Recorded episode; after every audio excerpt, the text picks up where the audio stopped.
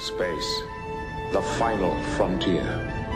These are the voyages of the Starship Enterprise. Its continuing mission: to explore strange new worlds, to seek out new life and new civilizations,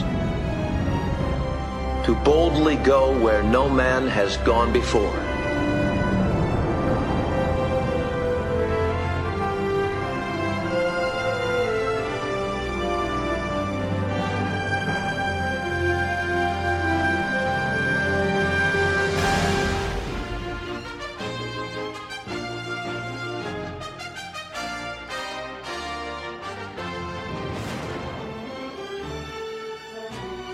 Yo, it is hot here at the Academy. I'm not talking me and John. I'm talking the weather, baby. It's been a scorcher at the Academy. All the cadets have been having their summer uniforms on because let me tell you something. Those full-length sleeve uniforms, man, you're going to sweat your nuts off in them.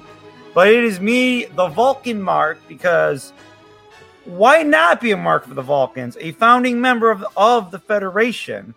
But I am joined here by someone that he identifies as Paramount Plus, so that means Paramount Plus, you should give him a free membership because he identifies as you. But he is also the co-host of The Smack Attack with Money McIver. The Sinister Minister also does some moonlighting with Michael Jargo on Destino Podcast. It is my friend, my man, the Sinister Minister, John Enright. Big John, what is going on today? Going well. Hey, I want you to see this. What does that say? It's 77 degrees in Texas. That's right. Hotter. It is hotter here in New York. It was 90 degrees here in New York. Than it is in Texas was right now. Hot in June.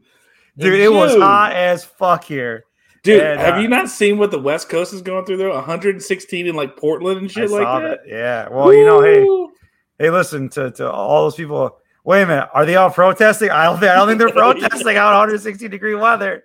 Yeah, no. Social causes. It's like it's too hot to protest. We're gonna fucking protest. Yeah, no, it's not. But you know, it's been good, man. I mean, I know you've been busy. You know, summer's kicked off. We're in the middle of summer right now. Summer programming for me, so lots of events and stuff with the kids of our program. And then you know, we've got 4th of July coming up. Yes, sir. Those of you, I know this will drop on Thursday, but we're recording this on Monday afternoon. So 4th of July is coming. So just as a PSA, be safe. You know, don't be stupid. You know, if you drink, you know, either plan on staying somewhere for a long time or get an Uber. Don't be stupid. Don't. We want to see you back. We want to hear you do the thing. If you're on the lake, don't be driving on the boat and be stupid and whatever. I'm going to be on the lake, so I don't need you to be stupid on the lake because you know I want to come home to my family and I want to be able to do the things I'm doing. So I'm going to my parents' house Friday. Oh, okay. And of course, they live on the lake in East Texas. So so it's nice. So if you've ever watched. If you watch the Memorial Day Smack Attack and a couple other times, there have been a couple of times where I've recorded from my parents' house. Nice. And I rubbed it into James McIver, my views and stuff like that. So you can go back on the YouTube channel and see what it looks like from my parents' house. But you know what, though? There's one thing that the money McIver has that, don't get me wrong, I'm a huge golf mark, but when it comes to golf courses and everything else, I mean, Scotland is – you can't beat golf in Scotland. It's the birthplace of golf. St. Andrews, Turnberry, there's a Carnoustie. I mean, all those beautiful – and there's a couple other, like, Scottish golf courses that are, like, just secrets. And they're just unbelievable. And Scotch. So we got to give it the money. But Texas is Texas. Don't fuck with Texas. Texas is Texas. Texas. Yeah, that's right. Guns and everything. So guns. That's right. You know, so don't fuck with Texas. Yeah, I know, right? It's like I was reading something the other day. It said like in America, so many people. There's so many guns per people, and then It was like somebody. I think it was a meme or somebody posted it somewhere, and they said, and that's 90% of that is in Texas. You know, I'm just like. I mean, you ain't wrong. You're not wrong. No, you know? I mean, you gotta. I got 4, I think, for myself. I think I've got 4. But yeah, I mean, I've got one of every platform. I got a pistol. I got a Glock. I've got a 300 blackout AR style rifle. Nice. I've got a 243 hunting rifle. Nice. And then I've got Benelli Super Vinci shotgun. Oh, yeah. You Benelli. Yeah. Oh, mm-hmm. I got a beautiful Beretta over under that I bought. Dude, I love Berettas too. I love the Beretta, the way if I go like pigeon, like I would go shoot skeet and stuff, dude. It's mm-hmm. it's the best, you know. Dude, I'm saying, if you want to use that sucker properly, you need to look into Trek Safaris, and they have a deal where you go to Argentina, which really? Has no limit on dove hunting, and you can shoot all day long. I'm telling you, and they take care of it. You're going to pay a little bit for it, but they handle your flight, your lodging, your guides, all that kind of stuff. And here's the great part about it. You don't have to get up at like BFE in the morning, like 3 a.m. to go. You can get up at like 6, 7 o'clock, have breakfast, and it takes 20. The longest you might ride in the vein is 30 minutes to go dove hunting, and then you just shoot all day. You can, I'm telling you, you can kill a stack of dove up to your knee because there's no limit. Because there are pests down there. Farmers are begging people to come in. Yes, farmers are begging hunters to come in. I went one year. And Will Clark, the famous baseball player, Giants and he had just been the week before, and they were showing us his log because they logged like how much you shot, how many shells and cases you went through and birds you killed, and so we saw he was a 91% efficiency shooter, dude, and he shot only over unders. He had 4 bird boys. Wow, one to hand him his gun. Uh huh. Another one to take the empty gun, a third one to reload the gun to give back to the one who's going to hand him a gun, and the fourth to pick up all the birds. Oh, my God. But he shot only over-unders, and he was a 91% shooter. Damn. I'm telling you, man, and the food is amazing. You eat incredible food. There's masseuses if you want that. And it's great. Like, you shoot from, 8 or 9 to about noon, and then you take a break for 3 hours, take a nap and whatever, and you eat and go back to the house. And then from 3 to 6 or whatever, 2 to 5, 3 to 6, you hunt some more, and then you go back and you have this incredible gourmet meal. You do whatever you want at the end of the night. Get back up the next day and go hunting again. And I'm telling you, they tell you to show up ready to hunt because you're going to hunt that half day you get there. So you're come dressed, ready to hunt, camo, everything like that. And then they tell you you're going to leave. You're going to have a half day of hunting, and then they're going to take you to the airport, and you're going to leave that way. And so you're going through the airport with your camo on and everything like that. So literally, we went, and so. This is such a funny story. Both times we went to these guys from Lafayette who are ballers, doctors, and all this kind of stuff. Yeah. Well, first time we go to Miami, go to Coral Gables. We want to eat dinner, and me and my dad. We're not pretentious. I'm thinking we're going to McDonald's. Yeah, exactly. Yeah. We roll into Coral Gables, and they take us to Ruth's Chris Steakhouse in Coral Gables, Florida, right in Miami. And so we roll up there. And, of course, it's 4:30 in the afternoon because, we had a 9 or 10 o'clock flight to go to Chile. And so the waitress is like, can I help you out? She's like, yeah, we like to come eat. And she's like, okay. So she goes to get the manager, because we're dressed to hunt. We're in camo. Yeah, I've got a camo fedora hat. I've got overalls, camo overalls, camo shirt. Right. Right. Hold on, wait a minute. Hunting talk on the Academy podcast. Yeah. And so we are chilling like that, right? The manager walks up. Now, mind you, all of a sudden, the manager knows 3 of the guys in our group because he trained in Lafayette where we grew up because Lafayette has a Ruth's Chris Steakhouse. Okay. It's, because at one point they had the most millionaires per capita in the United States in Lafayette. So he trained there. So he puts us at this table right by this big window in front of Coral Gables, so people are walking by the strip of Coral Gables and seeing us sitting at a table, And so the next time we go to Atlanta. This time, the guys take us to this place called Chops in Buckhead. Oh my God, I know exactly where that is. Yeah. So how they have that elevated part? Yeah. Right? Mind you, we're rolling in with guys in 3-piece suits and NBA players, NFL players, MLB players. Cars parked out front. We roll in. They put us up at one of these elevated tables, and we had 6 servers, and who were just taking care of, and we're still, same thing, kitted out for camo, ready to go hunting. And I'm telling you, baby. You hit the ground, off you go, straight to the fields, shooting guns and killing dove, man. Wow. It was just, I'm telling you, if you really like dove hunting and you don't want to have to worry about anything, man, that's the place to go. And you could even show up without your gun and rent for $5 a day on Beretta.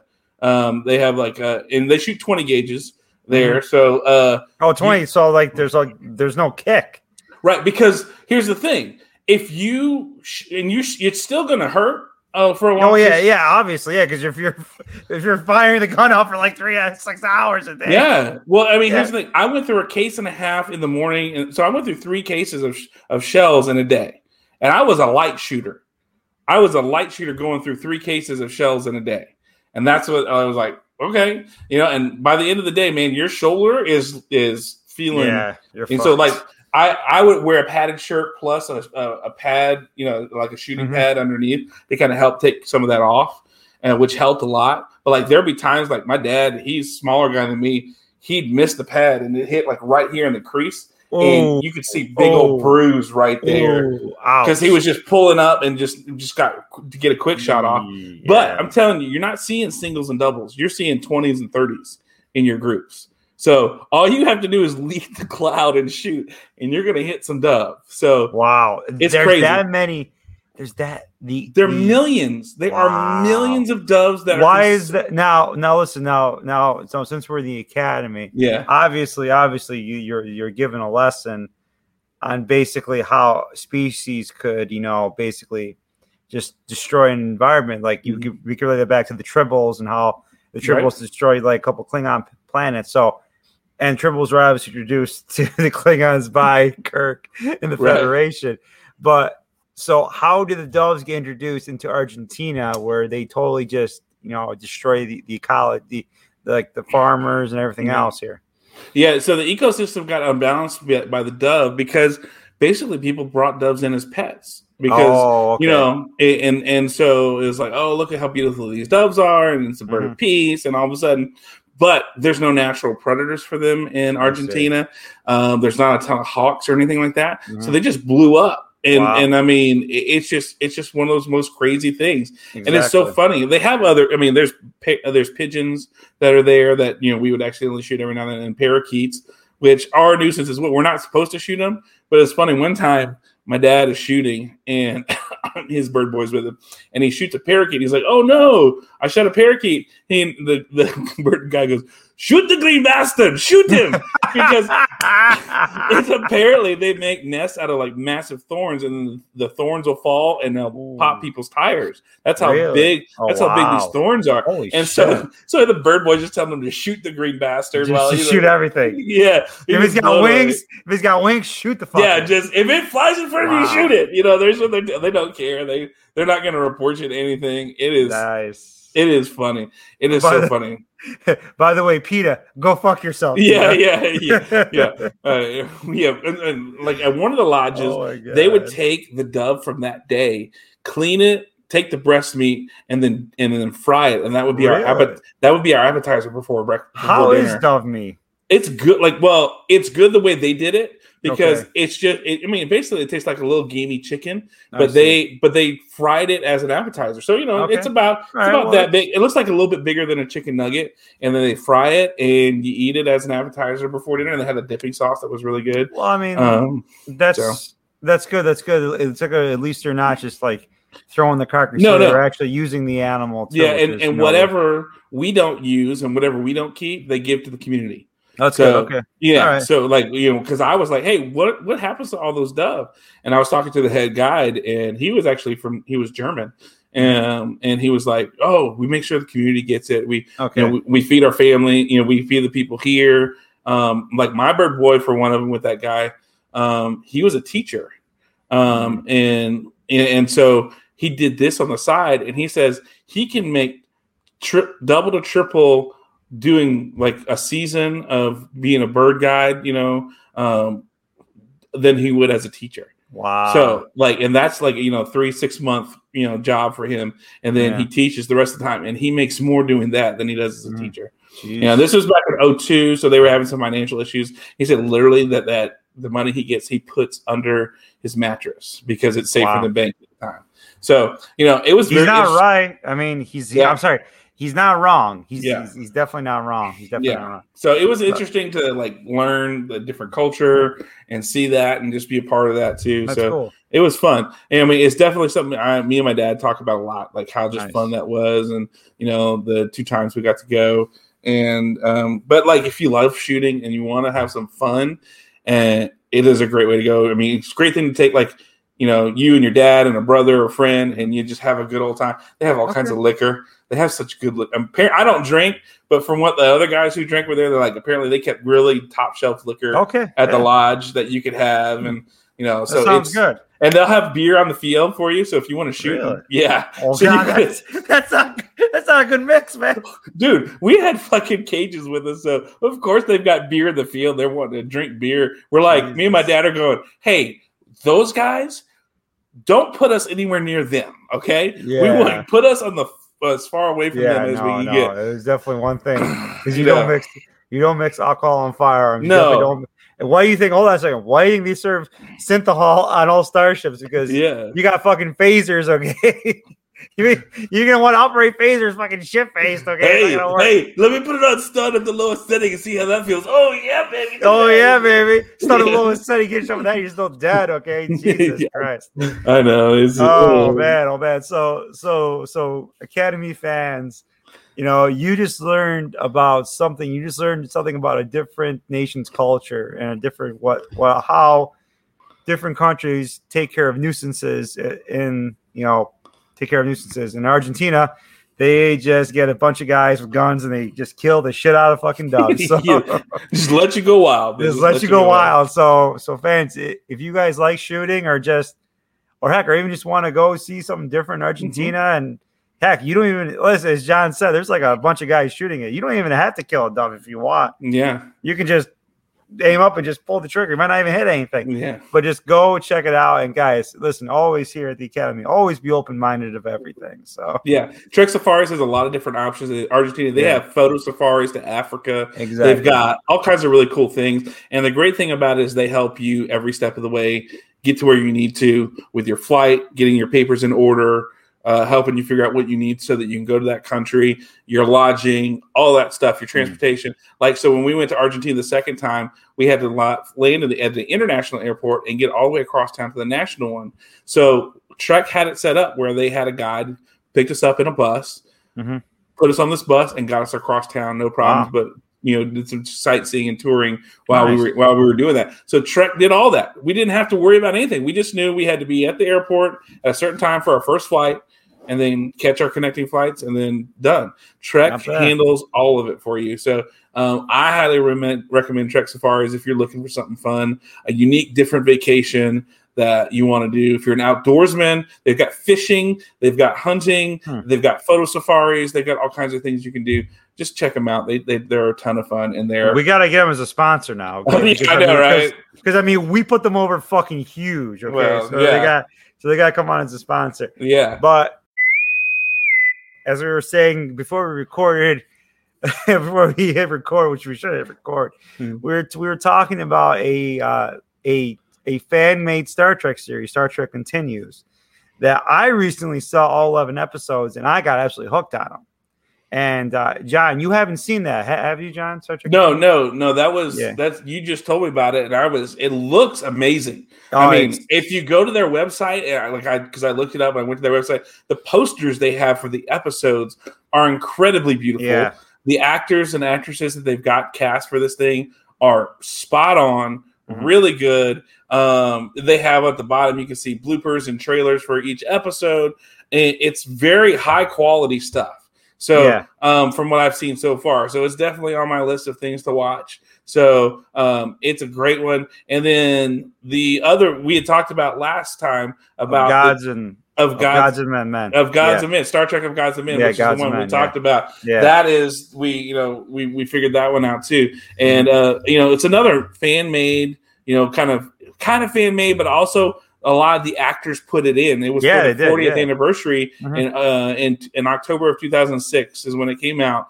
And it's basically a love letter to Star Trek.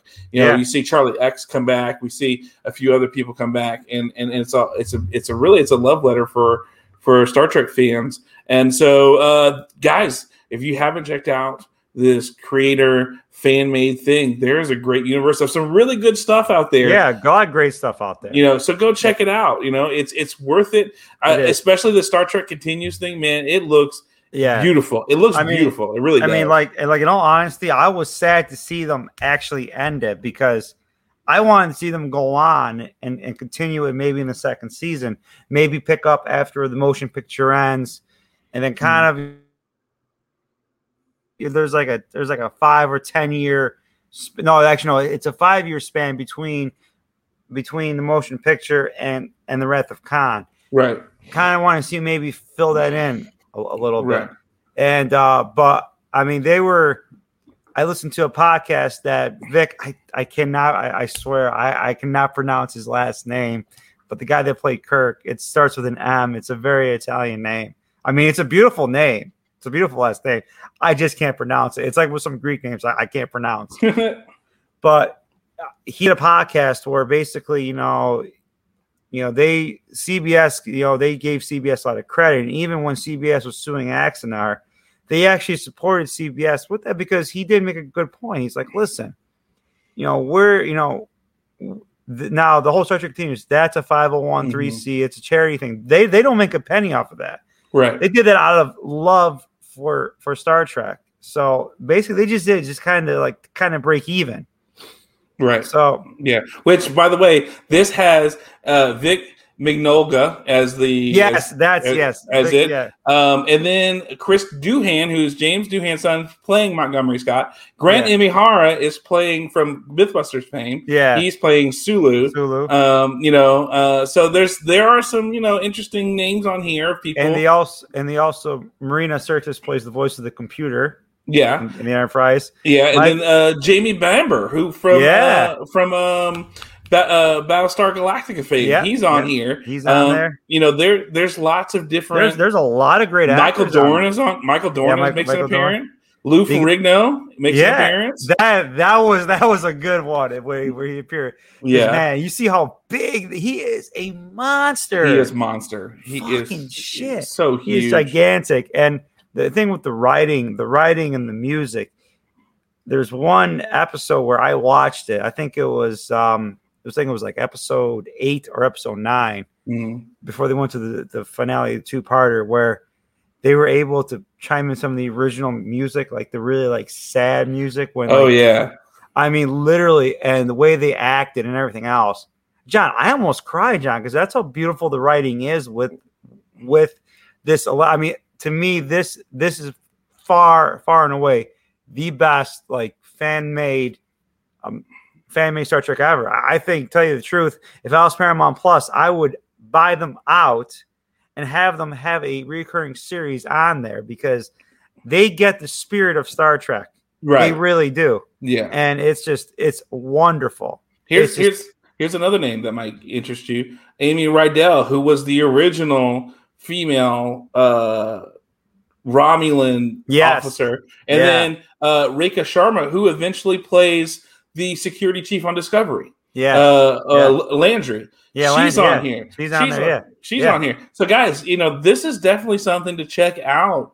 That actually, wait a minute. We need to give our condolences to Rhea Lemon, because she passed away. Did she really? Yeah, she passed away on June 20th. So, wow, I did not know that. Yeah, I saw that on. I was watching a Triangulum Studios where he was talking about the Romulan, the development of the Romulan warbird, or the bird of prey, and they said, so our heart goes out to her family, and she was an unbelievable actress. Yeah, on Star Trek, and really made just.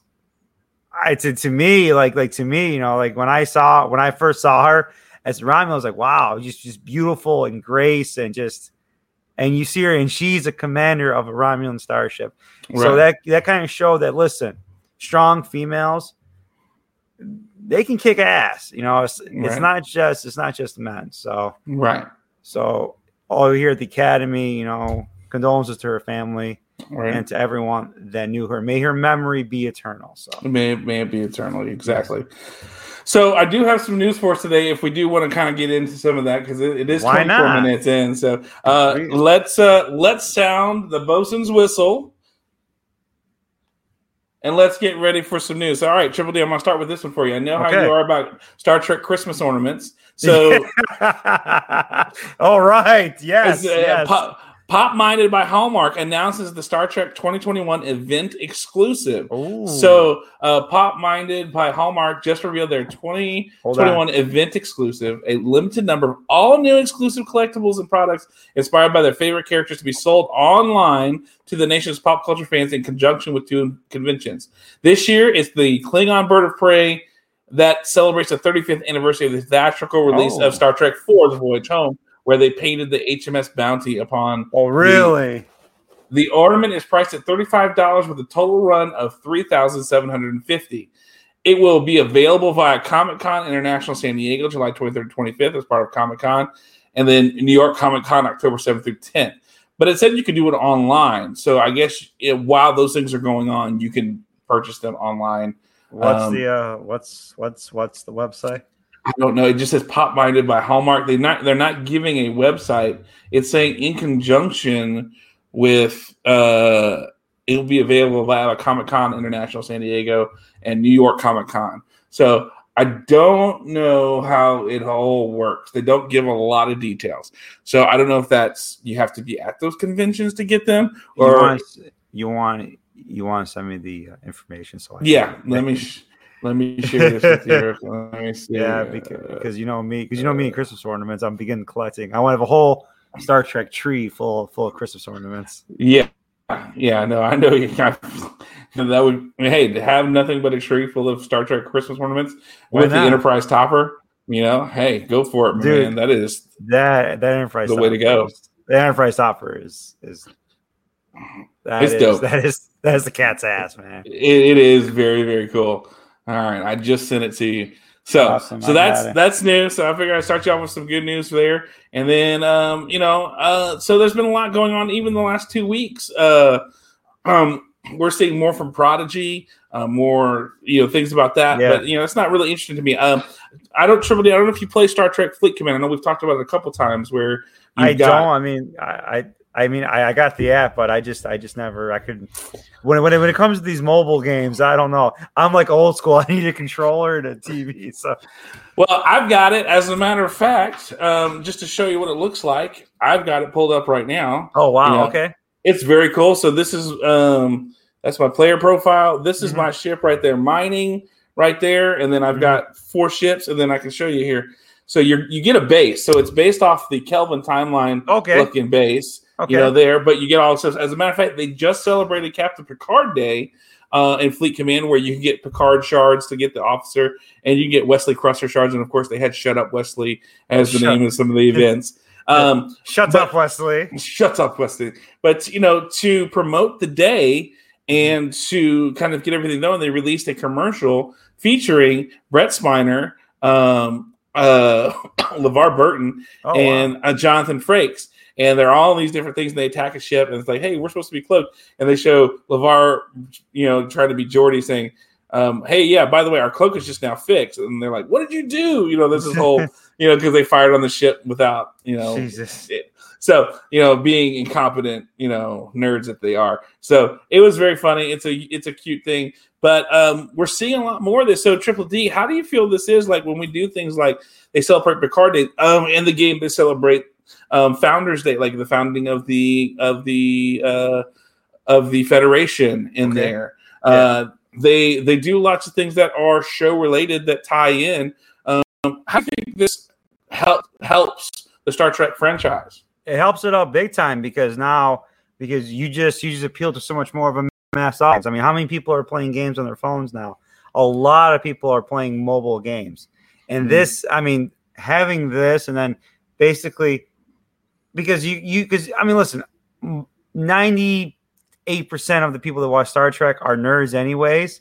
So they get how to like work the mobile games and everything else, and they're gonna mark out for it. It's really good. It also brings new eyes to people. You know, listen, there's a bunch of kids, 11, 12, 13-year-old kids. They don't have Paramount Plus, but they're playing Star Trek Fleet Commander on their phone. So they're seeing the history of Star Trek, the ships, and everything else. So that's also helped propelling the franchise, where they're going to go to mom, dad. Hey, mom, dad, I like Star Trek. Where can I watch it? And like, well, you can watch it on Paramount Plus or Hulu. So they'll go to Paramount Plus, or they'll go to YouTube, or they'll go and they'll look up Star Trek, and they'll become fans. And then they'll support the franchise. They'll buy shirts. They'll buy this. They'll buy that. So it's good that they're going into all these different niches here. So they got to keep that going. Because I mean, you look at Star Wars. I mean, Star Wars is on everything, for God's sake. Credit cards, licensing. I mean, anything you can imagine. Star Wars on the licensing is like out of control. I may have a checkbook that has four ships of the Star Trek series, the original. No, you have a checkbook like that? Yeah. So I've got. Which bank is that? Well, I got it through Walmart checking. Oh, really? As long as you have your routing number and everything for your bank account, Walmart checking had, because I was looking at, I needed checks because my temporaries were going. And so Walmart checking had a deal, and I was just looking through the different themed, checks. And this was a Star Trek one. And it really has, 60s Star Trek Enterprise. I've got the Defiant. Which is all I cared about, because I don't remember what else there is. I'm like, pump the Constitution class. I want the Defiant, man. And I think the Galaxy class is on there, and there's one other. I don't remember. I just know the Defiant's on there. That's my jam. That's my ship. So the fucking hot rod of the Enterprise. Can I just say that I know we talked about like favorite ship designs, and I know. We both didn't like the Galaxy class, but after watching Next Generation and watching a lot of that stuff, you see the Galaxy class now. It's a beautiful fucking ship. It really is a beautiful ship. It's so weird though. Like that's the thing. There's times where it looks so when fat you see it, squatty. Yeah, exactly. Yeah. Other times it's like real sleek and cool. It's sleek, yeah. It's like from the front, it looks like shit from the front, but from the sides and from the rear, it's like, damn, baby, you look good, man. See, that's what I loved about the Sovereign class, because, man, that shit looks good from any angle. Any angle. It's like, you get that chick who has the butterface, She got a good body butterface. That's the Galaxy class. That's the Galaxy class. Class is the butterface of the ship design. She's like you look like, damn, man, girl 5 from behind and the side. She's like a 10. Oh, like, oh, shit, she got like a 5 face. I don't know. Yeah. So did you see the new Picard season 2 trailer with the first look at Q? Have you seen the new trailer that came out? I saw the one where Mon Capitan, and then they kind of go through that. So I saw that one. Now, what was the second one? Well, that's the second, because the first one was the one with where they showed the Queen and the Queen. Okay. So the one with Mon Capitan and everything. So what we're seeing is possibly other timelines that could have happened. Yeah. And so it's what they're inferring. And so that's kind of the idea that we're seeing with that. And so it's kind of that idea of the road not taken that we're seeing. And so it's really piqued my interest because, of course, the reveal of Q at the end, and, it was just, that trailer was so good. It was good. I'm really looking forward to it. You got to bring Q in with Picard. I mean, if you don't bring Q in with Picard, it's awful. It's like it's like the same thing not bringing in Geordi and Worf. Come on, that's ridiculous. You gotta have LaForge and Worf. Surely they're gonna do it for next season, because they're only doing 3 seasons. Well, they should do it for this season and for next season. They should do it, but at least for next season for sure. Yeah, they should for the last season. So, hey, by the way, for Discovery, how do you feel about Jet Reno, the character Jet Reno? Jan Reno, she was the Jet engineer. Reno, the engineer that they found in season 2. That had engineered all the stuff to save those people. How do you feel about Jet, her addition to the Discovery crew and everything like that? I like her. I mean, she's listen, I like all the characters on Discovery. I think they mesh really, really well. So Yeah, well, so far, Tig Notaro, in case you didn't know, she kind of did some of her stuff separate because of COVID and safeties and everything like that. But she has wrapped her work for season 4 and says she's going to be doing as much Star Trek Discovery as she can and promises Rena will never be killed off. So, that's a bold statement considering you're not in charge of writing the story, but hearing that someone like that is that invested and wants to be around for a long time. That's good. How does that make you feel? Since you're like, okay, I like the character. When you hear that, do you think that helps in the long term, especially with storytelling? Mm-hmm. That someone wants to be around for a long time and doesn't. Oh yeah, definitely. Because I mean, how can you have great long telling story arcs without having the people there? I mean, look at Riker and Troy. Look at that story arc, how it took them 7 seasons of Next Generation and then 2 Star Trek films to finally, fall back in love and get married. Mm-hmm. So, I mean, that was a great arc with, there was some tension there between Troy and Worf getting together, and Troy had and you just see that, and they built back up to it, where they built up to it in Insurrection, which I love Insurrection, and which I did too. The people that discredit Insurrection, they can go pound salt. Yeah. But having characters around for a long time, you're able to do those story arcs where you can really, really, as Hami would say, you take the fans on that emotional trip, and then finally you pay it off, and the fans are like, that felt fucking good because they were on that trip. They can do that with Rena. They can do that with her. They can really, do that with the love interest. Oh God, what's the her partner's name? Did Reno have a partner? Oh wait a minute. I'm trying to remember which one Reno is. She's the dry, like when they were interrogating her, she's like, "You got any chips?" Oh, okay. I thought maybe it was the young girl.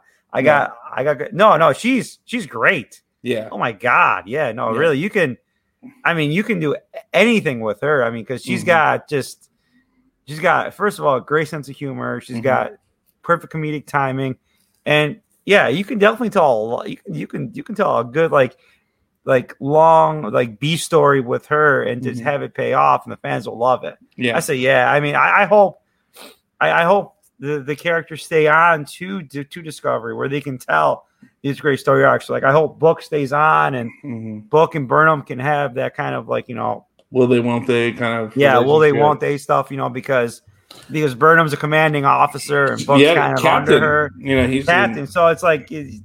I mean, look at Kirk when Kirk was captain of the Enterprise.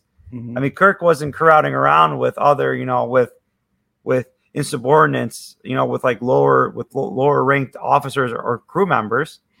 Mm-hmm. Now Patrick Stewart tried that, and they did a 2 or 3 story, episode arc with that, with a commander, yeah, and that didn't work out. Mm-hmm. And then they kind of had the thing with him and Crusher, and that really didn't pan out either. Right. So, it's like, I want to see that.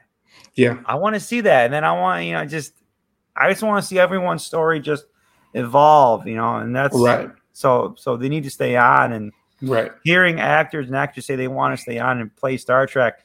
That's good. That's good for the franchise as well, because that gives the franchise longevity. That gives a bunch of other actors, hey, guess what? They don't treat their actors like fucking shit. Mm-hmm. They treat the actors good. That's the reason why they want to stay there. They write good stories. So that's good. That's really good. It's good. It's healthy for the show. All right. I'm going to share. I'm going to get your reaction. I'm going to share my screen with you for this.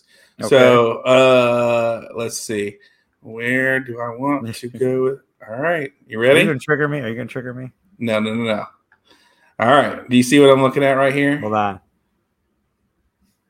Oh, my God. Are you kidding me? Nope. So for those of you who can't see, I'm sharing my screen, and it says Playmobil releasing Giants, Lord, electronic $500 Star Trek US Enterprise playset. It has pieces that come apart. The base has the Starfleet logo. It's got a clear plastic part holding up the saucer section. The top comes off so that you have the bridge and the bridge crew situated there. Then you have a side piece that comes off with Scotty down in the warp area. And then there's nacelles. Oh, it looks like the nacelles are colored and lighted. Oh my God, that is fucking awesome. Yeah. So it says best known for young kids toys, Playmobil is going to Star Trek fans who are still children at heart but have some money to spend. No duh. The first new Star Trek product to arrive in September is a classic USS Enterprise playset, almost 4 feet long, full of figures and electronic features. Just arrived for pre-order at Entertainment Earth. So we know where I'm going right now. Yeah. With the first look images at awesome, man. Toy News SI. So it looks like it says for 10 plus. So you're getting what? 1, 2, 3, 4, 5, 6, 7. Where does it go? Entertainment Earth? Entertainment Earth. Yeah. Okay. Playmobil describes the Star Trek Enterprise playset as possibly the biggest and most deluxe Playmobil set ever.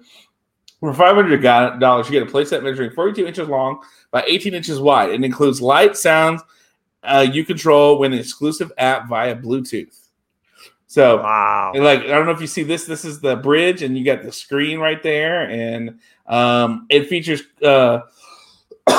figures from the original crew, including Kirk, Spock, McCoy, Scotty, Uhura, Sulu, and Chekhov. It opens up both the bridge and the engineering section. You could display it on a stand or suspend it. So, well, you know where that's going to go. That's going to go. That's going in your house, man. Yeah, it's going in my house. Yeah, that's crazy. Yeah, that's nuts. Oh, here it is. Pre-order, add to cart. You fucking did it, did you? Oh my God, I'm looking. I'm like, should I do it? It's $500, dude. That's a lot of money, bro. That's a lot of money. That's a lot of money. That is a lot of money. Is it worth it? What do you think, John? I mean, you know, it's a Playmobil set. It's I don't know. Do you think do you think it will accrue value over the years? I don't see why not. You know, as long as you keep it mint and you keep the box and everything, right? That's my thought. That is my thought, that you keep the box, you keep it mint. So, you know, that is definitely something you would have to do. Let's see. What else? Oh, all right. Oh, wow. Okay. Ooh, oh. This was a big deal. There's a couple of them. Jason Isaacs reminds us that Prime Lorca is still out there, just waiting for a great Star Trek story to be written. He wants to come back. And, I like it. But this is one that you're going to really like. All right. So Picard's Reskin flute, original TOS phaser, and more Star Trek memorabilia are up for auction. Nah, that's too rich for my blood. Yeah. Starting next week, Prop Store is holding an auction of film and TV memorabilia with over 1,300 lots expected to bring in a total of $6 million. Some of the iconic Hollywood history includes Harry Potter's wand and eyeglasses, Anakin Skywalker's lightsaber from Revenge of the Sith. Fuck that shit. Indiana Jones's fedora. Hello. Okay, that's cool. And Genie's bottle from I Dream of Genie. Oh, that's awesome. The auction also includes dozens of lots from the Star Trek franchise. One of the expected to bring the most is lot 242, Jean-Luc Picard's Reskin flute from the Star Trek: The Next Generation episode Inner Light. Do they say how much that would bring? Well, it says right here, originally sold by CBS at the Christie's auction in 2006, the flute comes complete with the box matched to the one used on screen and is expected to bring between $50,000 and $70,000. It is being sold along with a costume continuity script from the Inner Light. Wow. Another piece of Trek history. Yeah. So listen to this. Another piece of Trek history by the prop lot is number 251, a light up interior structure of V'ger from Star Trek: The Motion Picture. Oh, There you go. Oh. Measuring over 7 feet long, the detailed model miniature is one of the few remaining from the 1979 film and includes electronic lights and cables that still function. Wow. Prop Store estimates the piece will sell between $20,000 and $30,000. No, that's way too much money. Yeah. There's a few original costumes spanning the Star Trek franchise. This includes Samino's assassin EV suit from Star Trek VI, The Undiscovered Country. Oh, wow. Okay. Lot 255, estimated between $10,000 and $15,000. Yeah, it's going to get big money for that. A Klingon guard uniform with the Shrapnel rifle from Star Trek Into Darkness. Oh, wow. Okay. Lot 260, estimated with $7,000 to $9,000. Dude, but to have something like that, be rolling around. Yeah. Lek the Eliminator's costume from Star Trek Deep Space Nine. Lot 249, estimated between $3,000 and $5,000, and a Reman costume from Star Trek Nemesis, lot 1,100, estimated at $2,500 to $3,500. So, dude, there's some stuff. There's a phaser. It says Heritage Auctions, which is here in Dallas, Texas, by the way, is holding a Halloween memorial auction with bidding opening up online next week. It's from July 16th to 16th, but one of the items picked to bring the highest bid is a rare Star Trek, the original series, Type 2 Phaser Hero Prop. Wow, yeah. The Phaser was used for close-up camera shots and breakdown into individual components, including the detachable Type 1 hand phaser and swappable power pack. According to Heritage, this is one of only two original Hero phaser props known to still exist. The opening bid, how much, Triple D, for the opening bid for this phaser prop? Phaser prop, at least $100,000. $200,000 is the opening bid. I was going to go $250,000, but that doesn't surprise me because, all Star Trek memorabilia is like, because unlike Star Wars, Star Trek did hoard themselves out a little bit. But like real, like used props, like Star Trek props, because they didn't have a lot of them because they even did the Next Generation on a shoestring budget. They did the original series on a shoestring budget. They did the movies on a shoestring budget as well, except for the motion picture. A lot of those props, a lot of them got ruined because they left them outside and the weather got to them. So any time that people have a chance to buy these props, they just go for ridiculous amount of money. Yeah, here let me share this with you so you can see what it looks like. You can see that it's been used. Oh yeah. They had to use it. Yeah.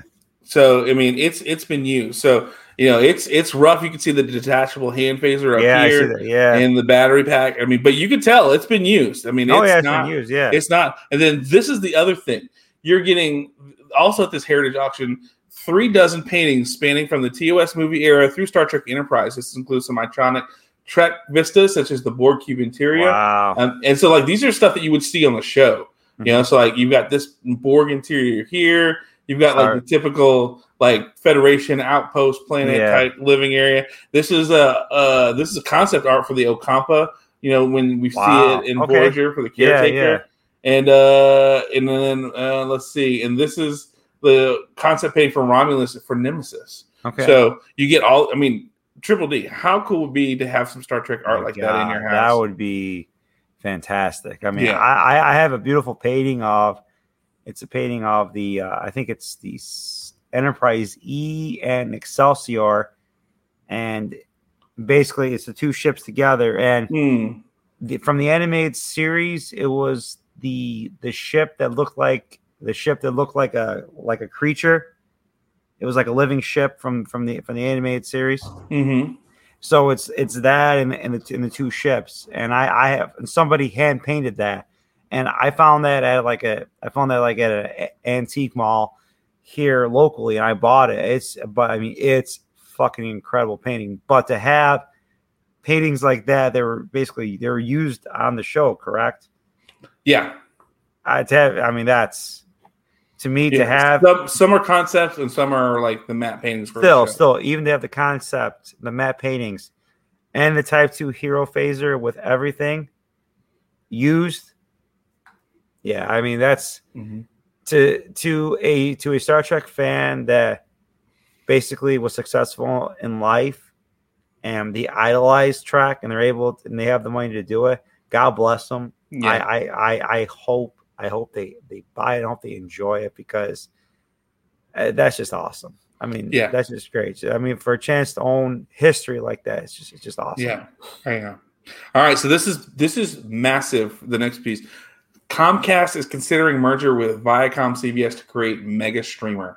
Whoa! So yeah, following speculation by industry analysts, a new report indicates that media giant Comcast is considering to make a bid for Viacom CBS to shore up its streaming strategy.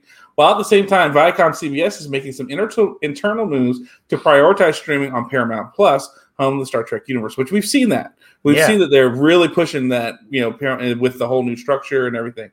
Comcast may be the third largest media company in the world, trailing Netflix and Disney, but the 2020 launch of Peacock has failed to put it in the big leagues in terms of streaming. So apparently, you want to know why? What's that? WWE is just bringing down Peacock, okay? Oh, I'm sure. So today, the Wall Street Journal reports that CEO Brian Roberts wants to change that and is considering a number of options, including mergers and acquisitions. According to Wall Street Journal sources, Roberts is considering bids for Roku and Viacom CBS as possibilities. Wow. Stocks of all three companies jumped today due to the report. As we learned last month, media analysis see more big deals coming following the AT&T deal to merge Warner Media and with Discovery and Amazon's acquisition of MGM. Good Lord. My God, man! It's like there's you went from six companies controlling media down to like maybe it's gonna be two or three. Yeah, I mean, so think about that. AT&T to merge Warner Media with Discovery and Amazon's acquisition of MGM. Which, because I remember I heard that Amazon had bought MGM, which because they were saying Bond now falls under Amazon's streaming process. I was like, that'd be cool. Yeah, that's cool, but also too. Are they going to make Bond under Amazon's whole woke bullshit now or what? I don't know how that would all work. I hope not. Just, just leave Bond as Bond. Yeah. Seriously. So it says bringing Viacom CBS and its Paramount Plus service to Comcast would make Comcast a contender for the number 3 spot in the streaming industry behind Netflix and Disney, according to Bloomberg analysis. In addition to bringing together Peacock and Paramount Plus, a merger would also potentially combine Universal Pictures and Paramount Pictures, with all the entities having more resources available. These kinds of moves would likely have an impact on the Star Trek franchise, both on Paramount Plus and in terms of theatrical releases. Although any deal bringing Viacom CBS into the same entity as the MC Universal would create regulatory challenges, as it likely requires some assets to be spun off. Yeah, that's definitely a monopoly right there. Yeah, but you have, if they merge with like Paramount Plus, they can basically control the fucking movie industry. Yeah, and they're saying for now it's speculation, but Wall Street Journal is taking it seriously. The remerger. Viacom and CBS did bring some more scale, and the company is still dwarfed by the likes of Comcast, with the market clearly indicating bigger is better when it comes to media companies and streaming. Even if nothing happens with Comcast, it's likely some kind of deal is in Viacom CBS's future. And of course, we're seeing that they're prioritizing streaming. The whole idea of having Strange New World strictly be a Paramount Plus item. We saw the movie that was released on Paramount Plus, Infinite. We see just the emphasis they're pushing for Paramount Plus with all these different shows that they're doing. Yeah. Plus the new edition of the $4.99, the $5 tier with limited ads for, Paramount Plus on all that. It's just making it to where, CBS, Viacom, and Paramount Plus, they're just trying to really push that. That's their big report. So Triple D, hearing all this, how does this make you feel? Wow, it makes me, number one, it kind of scares me that you basically, listen, I get it. It's good for Paramount Plus. It's good for Viacom. It's good for those two companies, but for Comcast. But we know more small independent media companies. We know guys making independent movies anymore. This is just. Creativity is going to be stifled by it, because it's just going to be assholes in fucking suits in boardrooms dictating to writers, what to do. There's no more creativity as far as I'm concerned. You look at like Star Trek Continues, the creativity with that, and with all the fan made films as well, how creative they were, how they thought outside the box. that's probably not going to happen anymore, because obviously all the big studios and the execs, they're going to have, you know, they're going to have guidelines that they want the writers to go by, and they want they'll want the writers to shoehorn their bullshit policies, their bullshit politics in it. It's just like, to me, it's, I don't know. And I'm excited to see what happens, but at the same time, I'm also skeptical, because I don't want to see just the death of like small independent media companies. Right. Yeah. Which, I mean, that's a possibility, you know, I mean, yeah. But we're seeing, you know, what streaming has become, and how it works. So, you know, it's definitely one of those things that I just sent you the updated, I found another, you know, thing that showed the links for the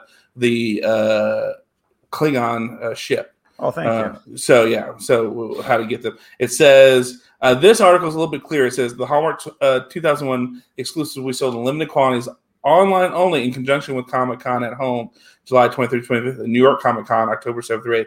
They will be sold on a first-come basis starting at noon Eastern Time, 9 a.m. Pacific, on the first day of each convention. Allotments will be divided evenly between the two conventions. Sales permit one of each exclusive product to be sold per person, per transaction, while supplies last. And so it says for details on how to purchase the exclusives, visit popminded.com. And says, additionally, small quantities of each of the three keepsake ornaments will be allotted for sale to Keepsake Ornament Club members. For more information on membership, go to Hallmark.com. Keepsake Club member. So I should probably become a Keepsake Club member. You do, with the amount of of ornaments. Did you see the Ghostbusters one they got too? The Afterlife. Yes, that's awesome. That's very cool. When is that movie coming out? If you don't mind me, do we know when? Is it? I thought it'd be out here this summer. I thought so too. Let me look it up real quick. Busters Afterlife. They pushed back Bond to November. Yeah. I saw that. Which is how it should be. They're saying release date June 11th. What, for Ghostbusters? Yeah. It's passed. I know. Only in theaters this fall. Okay, so here's they don't have a date yet. They just say fall 2011. For what? 2021. Oh, for Ghostbusters? Yeah, so at their picture, the Sony Pictures official site, they say fall 2021. So James Bond November now, which is where it should be, so I'm glad about that. Yeah. Top Gun was supposed to be like this week. Yeah. And they moved it to November. Stupid Tom Cruise. You know, in your Scientology bullshit. But you know what you know who's really good friends with Ron L. Hubbard? Who's that? Gene Roddenberry. Nah. Yeah, no, like Gene Roddenberry actually told Ron L. Hubbard, you know what? I could have my own religion too, if I wanted to. Because I mean, listen, how many people idolize Gene Roddenberry? Mm. They looked at him as like a god, when in reality he was kind of a piece of shit as a human being. Yeah, he was. I mean, seriously, it's like I actually told. Yeah, I told a huge Star Trek fan that. She goes, "Oh, I love Gene." I was like, "You know, he was kind of a piece of shit in real life." Yeah. And she's like, "No, he was." I was like, "Look it up." Yeah, he was a real piece of shit in real life. Yeah. And she looked up. She goes, "Oh, you're right." I was like, "I am right." Okay, he was. Yeah, I'm not lying to you. So, all right, got a couple more stories for you here. This one, Star Trek Simon Pegg is working on a Galaxy Quest TV series. Okay. So, since 1999, there have been a number of attempts to develop a kind of follow-up to Galaxy Quest, which I just watched this weekend, which is great. I love that movie. In a new interview, it's so great. Tim Allen. Perfect. He's perfect at that. Emmy-winning writer-producer Georgia Prichette revealed that to the UK's Times, she is working on a television spinoff with Simon Pegg. The article contained no other details about the project, but the latest news regarding Galaxy Quest series was one in development at Amazon, which would bring back the members of the original cast. Really? A number of writers have been attached to the project, including Paul Scheer, who in 2018 told The Wrap that had been put on hold. According to Scheer, his version would have had the original cast interacting with the new cast, a storyline said to inspired by the 2009 movie Star Trek featuring a new cast. In March of this year, Sigourney Weaver told Collider that project had been in mothballs in the years following the 2016 passing of Alan Rickman. However, she also indicated new activity, saying, "I think they are finally reviving it. It's not clear if the current project involving Pritchett and Pegg is related in any way to the one worked on by Shear or mentioned by Weaver. However, she said it was a story of an old ancient galaxy quester being brought into the series with another young cast. Galaxy Quest star Tim Allen has also discussed reprising his role as Commander Taggart. Earlier this year, he talked to EW about the possible sequel to the film. In addition to playing Montgomery Scott, so they're just kind of talking about Simon Pegg's credentials.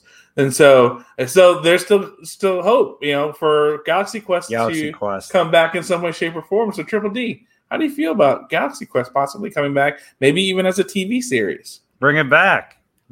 Just here's the thing. Don't fuck it up. Yeah. Don't fuck it up. Just leave it as watch the movie and then do it as how the movie is. Yeah. Don't try to shoehorn any woke bullshit in it. Just have it as Galaxy Quest. Have it as a spoof. Has it as funny. Just have it be outlandish and just all crazy as all hell. Mm-hmm. That's it. Plain and simple. That's all you need. That's all you need to do. Yeah. Yeah. So. All right. So I don't know if you knew about this, but apparently a while back there was an attempt for Star Trek and Dr. Seuss to mash up, and it was called "Other Places You'll Boldly Go." Really? But unfortunately, it goes nowhere after the Supreme Court rejects appeal. So, what? Yes, June 24th, 2021, this week, Reuters reported that Star Trek writer David Gerald's book, "All the Places You'll Boldly Go," will not be going boldly to the United States Supreme Court. The highest court in the land has rejected an appeal to the 2020 decision of the 9th U.S. Circuit Court of Appeals regarding the Star Trek-themed Dr. Seuss mashup. In December of 2020, the 9th Circuit Court of Appeals reversed a 2019 ruling which had previously cleared the Places You'll Boldly Go fell under terms of fair use. Dr. Seuss Enterprises appealed the ruling. A judicial summary of more than 40 pages detailed the court's opinion. The panel of judges ruled the book was not transformative, did not qualify as fair use, and infringed on the copyright of the Dr. Seuss Enterprises. Comics Makes LLC, one of the book's publishers, appealed the appeal to no avail. The U.S. Supreme Court would not review the case, and it looks like Other Places You'll Boldly Go isn't going anywhere. So, unfortunately, this book, which is going to be happening, is not happening. Triple D, how do you feel about this? This pisses me off because it's like, listen, it's like so basically Dr. Seuss's state is saying that it's copyright infringement? Yes. But are they going to get a piece of the action though? I'm sure they would have. So then what's the big deal? It's like, listen, Dr. Seuss, you got to understand something. You're going to appeal to a bigger section of fans now. Mm-hmm. You're going to appeal to all the sci-fi fans. Oh, wow. Dr. Seuss read this. Oh, let's see what else we got for Dr. Seuss books. That's to me, that's being just, if Dr. Seuss was still alive, the guy who created Seuss, he'd probably be all for it because he would probably want creative things. But as you see now, the people that took over his estate, they're a bunch of money grubbing assholes. So. Mm-hmm. Yeah. Just be happy with what you got. Yeah. All right. So here's one. I hope you're ready for this one. Oh, God. Star Trek star Marina Sirtis on Leaving America. I can't be in that country anymore. Okay, bye. What do you want me to tell you? It's like, well, here's the thing, okay? She hated Trump. Joe Biden's in. Now she's leaving? It's like. Yeah. Yeah, no. It's like whatever, man. You know what? Oh no! Listen, I haven't even got started yet. You gotta let me read some of this for you. Then. All right, go ahead. All right. So the big issue, the award-winning magazine in the UK, dedicated helping the people in poverty, recently published an interview with Star Trek: The Next Generation's Marina Sirtis, who talked about her recent move back to the land of her birth, which apparently she's from England, and the reasons for it. Picking right back up from a 2019 interview where she declared that Star Trek fans and Republicans cannot coexist. Sirtis shared her continued thoughts on that disparity and how it is. Why? So tell me, why the fuck did they even start this podcast then? Yeah, well, they do coexist, but it doesn't make sense, she said. They obviously aren't watching the same show that everyone else is watching, and they are the reason I've come home, actually. I can't be in that country anymore. Sirtis is referencing the January 6th insurrection in Washington, D.C. as a turning point for her, adding, I was worried that there was going to be a civil war and Trump supporters have guns. Even with the former president out of office, Sirtis lamented the lingering sense of fear because he's living in their hearts. Not Jesus, but Trump, apparently. Referencing her late husband, Michael Lamper, she recalled, my husband, God rest him, used to sleep with a loaded gun by the side of the bed. That's no way to live. Okay. Anyway, the U.S. Why did he sleep with a loaded gun? They don't say in this article. They just leave it at that. The U.S. political divide wasn't the only reason to return home, Sirtis said. She pointed out a positive reason, remarking, career opportunities are better for middle-aged women in England, and that is another reason why I came back. She sees real opportunity in British television, noting TV is a real women's medium in the UK. Most of the producers are women. A lot of the directors are women. A lot of the writers are women, and they write for women who are not just 25-year-old blondes. She shares her own thoughts with the big issue, including why she thinks Worf deserves his own spin-off show, the nightmare she experienced moving her dogs overseas, and the surprise the Star Trek Picard ratings gave her and Jonathan Frakes. And you can visit bigissue.com. All right, so do you want me to comment? Yeah, I want you to go because you did that on purpose. Oh yeah, I did that. Okay, all right. Listen, so she's afraid of the Trump support. She's afraid of Republicans. The conservatives in England are a lot worse than the Republicans here in the United States. I mean, they are really far to the right, and it's like, okay, fine. If you feel that way, they don't have guns. They don't have guns. Oh, sure, they don't have guns. That's why there's still shootings in London and everything else. Yeah, they don't have guns. So, okay, people understand something. It's like, listen, it's the same thing in Star Trek. It's like, oh, wow, he got a Federation. How did he get a Federation phaser? Because there's the black market, you stupid idiots. Yeah. And we forgot about the black market. But it's to me, it's like, listen, if you feel that way, go back to England and listen. And if there's more opportunities for you, then be my guest. But look at TV now. There's more middle-aged female actors on TV here in the United States than anything. But hey, take your fucking woke bullshit policies over back home to Europe. Stop polluting America with that bullshit. There we go.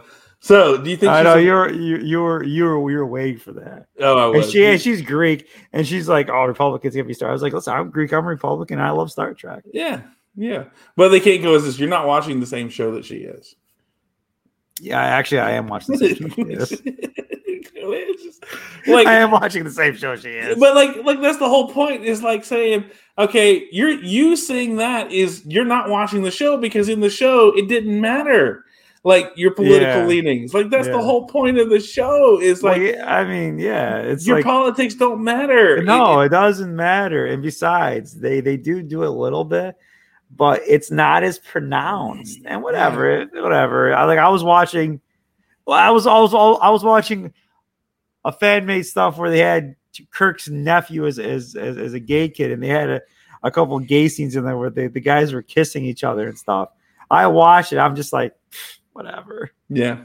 I said, you're gonna try and trigger me. You ain't gonna trigger me. And then in the end, okay, his boyfriend makes the ultimate sacrifice, and you feel so much sadness for it because there was love and it's gone. It doesn't matter. It's like these fucking people think that we're some Neanderthal cavemen. We're not. Yeah. For God's sakes, man. A story is a story. A love story is a love story. Yeah, a love story is a love story. That's it, And what was it? She talked about the people in Texas, how the people in Texas deserved to have what they did. It's like, are you serious right now? Yeah, when the power grid went down, and because it was unseasonably cold, And she says, "Oh, they deserved it because they voted for Trump." It's like, it's like your people are the ones after Biden won, stating, "Oh, we need to heal the country. The country needs to come together." It's like, well, you didn't do a good fucking job of it. No. You didn't. Statement like that don't help, And then statements like that, and then statements for the last 4 years calling basically blanket statements, calling everyone a racist and this and that and the other thing. It's like, no, it's like, Marina, it's like you're just as bad as all these other people. No, I mean, so what? She was living where? In Hollywood? Yeah. A multi-million-dollar home? I mean, come on. It's like I work every day in a fucking in a business every day. I deal with the public 24/7. You know, I'm up at 2 a.m. I work. I don't get me wrong. What she does is hard work too, but still, it's like you live in a bubble. Mm-hmm. You need to get outside the fucking bubble. I mean, look. Because she lived in California. She lived in California, right? Yeah. That's what it sounds like. Yeah, it's like look at your home state. The homeless population is out of control. It's like you're not doing anything to help those people out. Yeah. Me as a Republican, I'm like, okay, how can I solve this situation where I get these people working, I get them into homes, get them becoming, you know, good members of society, not have them live in fucking tents, okay? Like fucking animals, man. They're human beings, for God's sakes. Seriously. Yeah. It's just, but how deluded are you that you think you have to sleep with a loaded gun? I mean, you know, I sleep with a loaded gun? No, because I know where my gun is. If I need it, I can get it. Same here. You know, I mean, it's not like, but I know people who do, but it's because they want to protect their home. Yeah. You know, maybe that's why he slept with a loaded gun, you dingus, because he wanted to make sure that you were protected in case somebody broke into the house. Because you live in California where people can just walk into your home and say they live there now. Yeah. And the courts will be like, okay, yeah, sure, you live here now. You know, because California is so jacked up. I would be that way. You know, I would have a gun if I lived in California. My gun would be closer to my bed. That's for sure. You know, I mean, I live in the great state of Texas. I don't have to worry about that. Yeah, you know, let's put it this way. If somebody steps on my property who doesn't know me, I'm shooting them, or my neighbor is shooting them for me. So, I mean, you know, it's kind of one of those things. It's not, you know, and I mean, that's the thing. There's so much that was left out of this to just be so triggering. You know, that, you know, and I mean, but this has been a pattern with Sirtis. You know, she has done this kind of thing. She'll say these inappropriate and terrible things. And here's the problem. She'll back it up. Yeah, like with the whole Texas thing.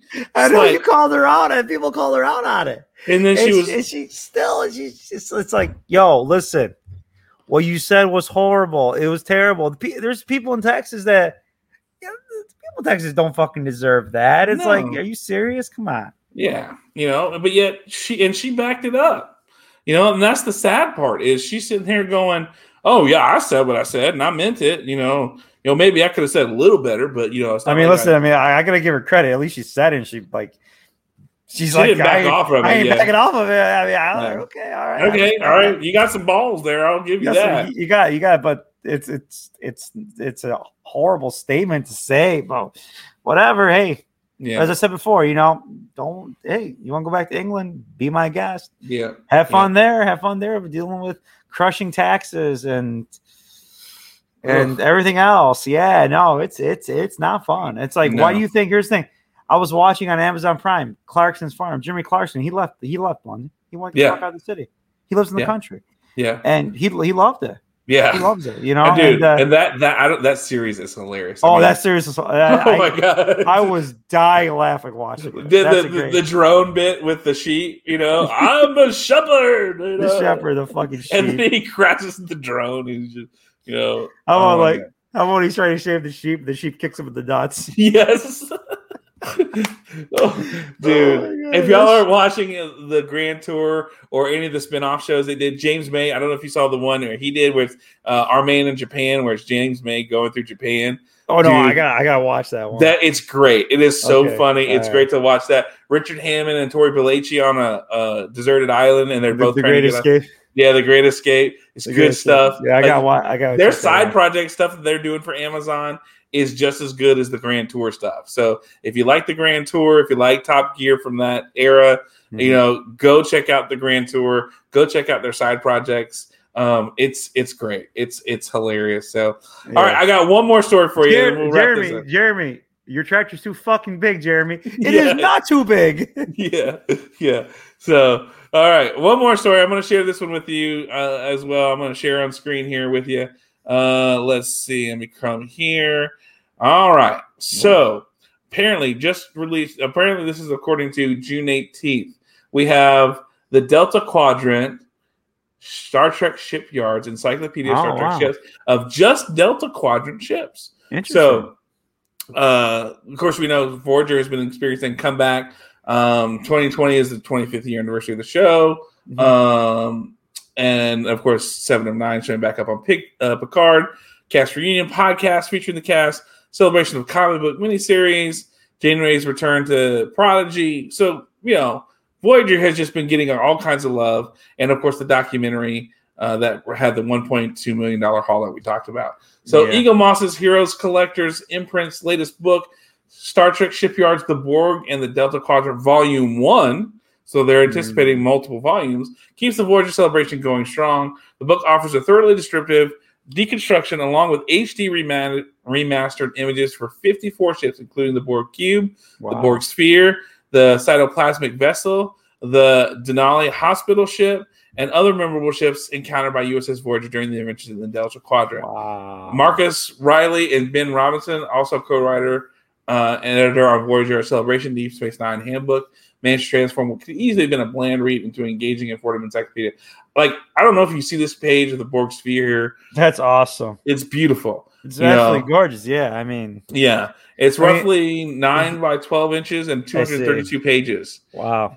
Yeah, you know, but, you know, just, you know, the Borg of the Delta make a big impression. Here's a Borg tactical cube. You know? Tactical. Like, the Borg needs a tactical fucking cube. Yeah, it was the most powerful of all vessels, the ultimate in assimilation hardware. You know, Here is the when you want. Here's the thing: when you want to assimilate in style. Yeah. This is which is interesting because this is the ship design that was that the Borg did when Lore took over. So I find it interesting that they did that for a Delta Quadrant ship here. But they're talking about the transport technology for that. Here's the Borg probe. You know, which we see here was used on Enterprise there. So it's really a beautiful looking, the pages, the information, the data feeds. Man, this is definitely a book I would want to own. Triple D, is this a book that you would want in your collection? Probably. I'll probably go on Amazon and probably get it. Because I've got the Enterprise, like, Haynes manual. Mm-hmm. I have that one, and I think I have Ships of Discovery too. Mm. The Ships of Discovery, it's some crazy ass ships. Yeah, they did. Yeah, so especially when they go to the future. Yeah, the future is cool. The future's cool. So, all right, so that's all of our news for this week. We spent almost an hour talking news today, but there was some big stuff going on and then we just got involved in some good stuff. Yes, and then we had a little bit of a rant session. Yeah, and then so Well, we're gonna. By the way, now. Listen. Oh, by the ahead. Way, I still love Troy, and I mean, I it's like she can say all the stupid shit she wants to say, but I still see her as like Counselor Troy. Right. She plays the empath who fucking cares for everybody. Yeah, she fucking wants all Republicans to die. I fucking love it. Yeah, the oxymoron of it. Everything. Fucking oxymoron it is. Yeah. So, all right, but let's go into our main topic. We're gonna sound the black alert. We're gonna sound the black alert.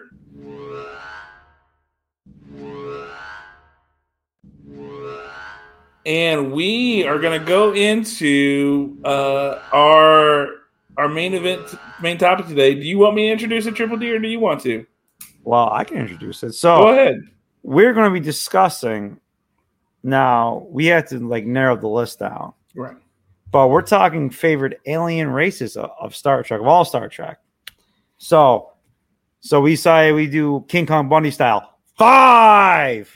So the top 5 alien races. Yes, and this doesn't include any lore, like any beta canon. It's strictly alpha canon. To movies and TV series.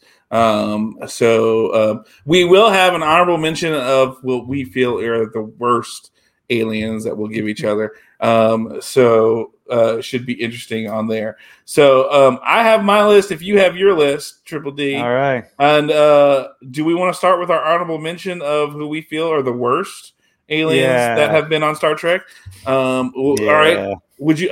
Since you are the the purveyor and the host of this show, why don't you start with who you feel is the worst? The worst aliens. And this could be the Romulans. They're fucking assholes. Fuck them. How did I know? That's all I got to say is the Romulans. Fuck the Romulans. Oh, yeah. Especially Tal Shiar. Fuck those guys. Yeah. Yeah. No, I get that.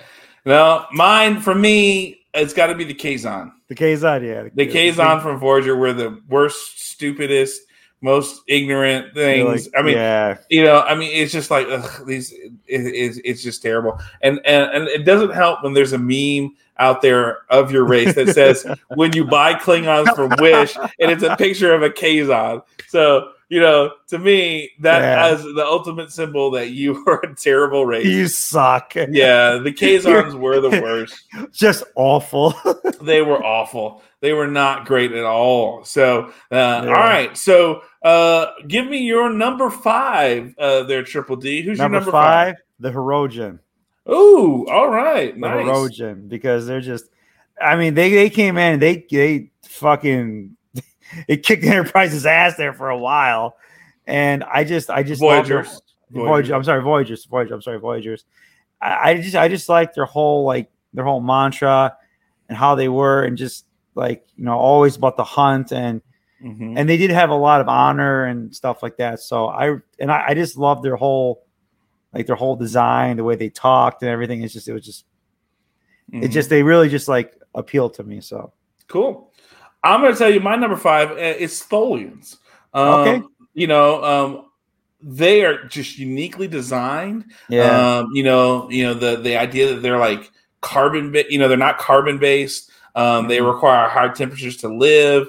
That if you went below 380 Kelvin or less, their carapace would crack. Mm-hmm. That they had a carapace, the Tholian web.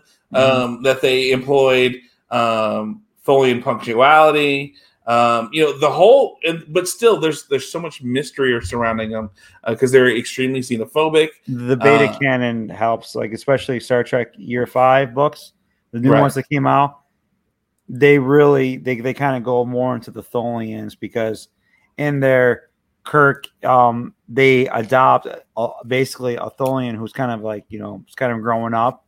And they say that Tholian, and they learn the language, and basically the Tholian becomes part of Kirk's crew. So it's that's kind of cool to see that. So right, yeah, but I think they're very neat. They're very cool design. They have angular looks to them. Mm-hmm. And just the uniqueness of how they are. Yeah. So that's my number 5. So all right, who's your number 4? I go with the Andorians. Oh, Andorians. Okay. I love the Andorians. I'm not going to lie. The Andorians are my number 2. Just a founding member of the Federation. And I really fell in love with the Andorians watching Enterprise. Yeah. Commander Shram. I love Shram. Just because of how fucking just badass he was and how batshit crazy he was half the times. Oh yeah, because the Andorians are badass. They don't give a shit. They're gonna go in there. Even if they get their asses kicked, they're still gonna keep on fighting. So hands off to the fucking Andorians. Right. Then of course we know they had the Anar, which were that offshoot of them, which were similar, but their skin is a light blue and they're totally blind, but they have telepathic powers. Oh yeah. But the culture, the fact that they have 4 wives and 4 husbands, and it's a giant family unit, and the connections that they develop and the importance that family has. But they're still a warrior type race. We see even later on there is a it was a Star Trek comic book, and I don't remember what it was for. It was just different things, and they showed this Andorian. And he's on the Enterprise, and he's keeping to himself because they're going to Andoria because Andorian's talking about maybe leaving the Federation because of the Dominion War and things that happen, and how this guy, basically susses out this rebellious unit, and he was intelligence officer. And when you see the life of an Andorian, I don't know this is Beta Kenan, but still. It helped me appreciate the Andorian. Exactly, yeah. You see a lot of that in Enterprise. There's a huge connection with Enterprise. We see how they're willing to help humans at a cost compared to Vulcans. Vulcans, you know, were almost keeping humans back, and Andorans are like, yeah, we'll do this. But, you know, we see that there's, in a way, there's still a little bit more to a cost for that. So, you know, so Andorians, I think, are great. But, you know, they're my number two because of all that they did for humanity and as a founding member and the things that they do and what they brought to the table for that. You know, I think to me that shows a good, you know, aspect for that. So, but my number four are the Jim Hadar. Okay. Yeah. You know, of course, you know me. You're Deep Space Nine guy, you know. Yeah. And so to me, the Jim Hadar were such a unique race, you know, genetically grown, but taught this is what you're going to do. But then you had those outlier moments where you had the guy who weaned himself off the white, and you had the moments where, like, it was the episode where, because there's a couple where they're crashed on the planet and the Vorta has given up the Jim Hadar's fighting position because the Vorta wants to surrender, but he knows the Jim Hadar won't, and so he gives the position away. And Sisko tells him, "Look, your Vorta is betrayed." He goes, "Well, this is what I do. This is what Vorta do, and this is what I'm created to do." And, you know, they have the kind of built-in cloaking or camouflage themselves with their surrounding. They're dependent on Capture Cell White, but they're incredible warriors and fighters. And but like their respect for things like the Klingons. You know, there was the episode where, you know, Worf and Martok. Worf and Garrick go to this prison planet. Oh, yeah. That's where they find out Martok's been a changeling. Bashir's been, you know, replaced by the changeling. You know, some of these other people. And in that, you know, Worf continues to fight the Jim Hadar and win, but he keeps beaten. And we finally get to the first prime, and he doesn't try to kill Worf because he's just in awe and respect that Worf is just not quitting and just like, whoa, he's like, this brings me no honor. So they were like a badass version of Klingons in a way, but, you know, still unique in that their whole motto is victory is life. Yeah, you know, and that idea that if you win, you keep living, and if not, you die. You know, and just some of the uniqueness they brought to that, which is such an opposite position of the Federation. Yeah. You know, the Federation is the antithesis of this lifestyle. And so when you're up against Jim Hadar, who literally fight for their lives on a daily basis and who are bred for this, whereas the whole point of the Federation is to live life. And yet these creatures are designed to fight. That's life is fighting. Yeah. So, you know, so that's my number four for me. All right. Number three, Triple D, what's your number three? Because I love to laugh and I love the comedy in Star Trek. The Ferengi. You got to go with the Ferengi. See, that was my number three. That's you awesome. Can't. I mean, listen, you can't. How can you go wrong with the Ferengi? Quark, Brunt, the Grand Nagus, Nog. I mean, these. The Deep Space Nine episode where they all are trying to go to, like, the Terok Nor to save Moogie, you know? Yeah, save Moogie. You know, it's tremendous. Yeah. It's just how fucking greedy they are. It's just, oh God, it's just awesome. I just love the whole thing, the rules of acquisition and how they go to Ferenginar and it's always raining and the women got to be naked. They can't wear clothes. Right. The women can't acquire wealth, and Moogie fucking is like, fuck that shit. He's like, fuck you, bitch. I'm going to acquire as much wealth as I want. It's just awesome. And I mean, and Quark is just such a memorable character. You know, the whole thing with him and Odo going at each other, which I did send you a meme where it's like, Odo is Plankton, and right? Quark, yeah, I saw that. Quark is Mr. Krabs. Yeah, I saw that. That's a good one. That was good. I also gave you a couple other nasty ones there too. Yeah, no, I saw those. Don't worry, I did see all that. I know you did. Yeah. Oh shit! So your number three was the Ferengi too. Yeah, no, because same thing. You know, they were just you know, memorable. I mean, just the visual. I mean, we saw them in Next Generation, that visual of the big ears, and the pointy teeth, and they had the laser whips and things like that. But then as we get further, and really it's Deep Space Nine that we, once again, Deep Space Nine does a great job of taking some of these alien races and just really building their lore and their character. And we see that in Deep Space Nine, we hear about the rules of acquisition and who they are and what they do. But even in Voyager, we see the episode where the Ferengis had gone through a little micro wormhole. Yeah, oh my Lord. And they get Neelix to be a Ferengi, which the guy who played Neelix was also a Ferengi in like a Deep Space Nine episode or a Next Generation episode of TNG.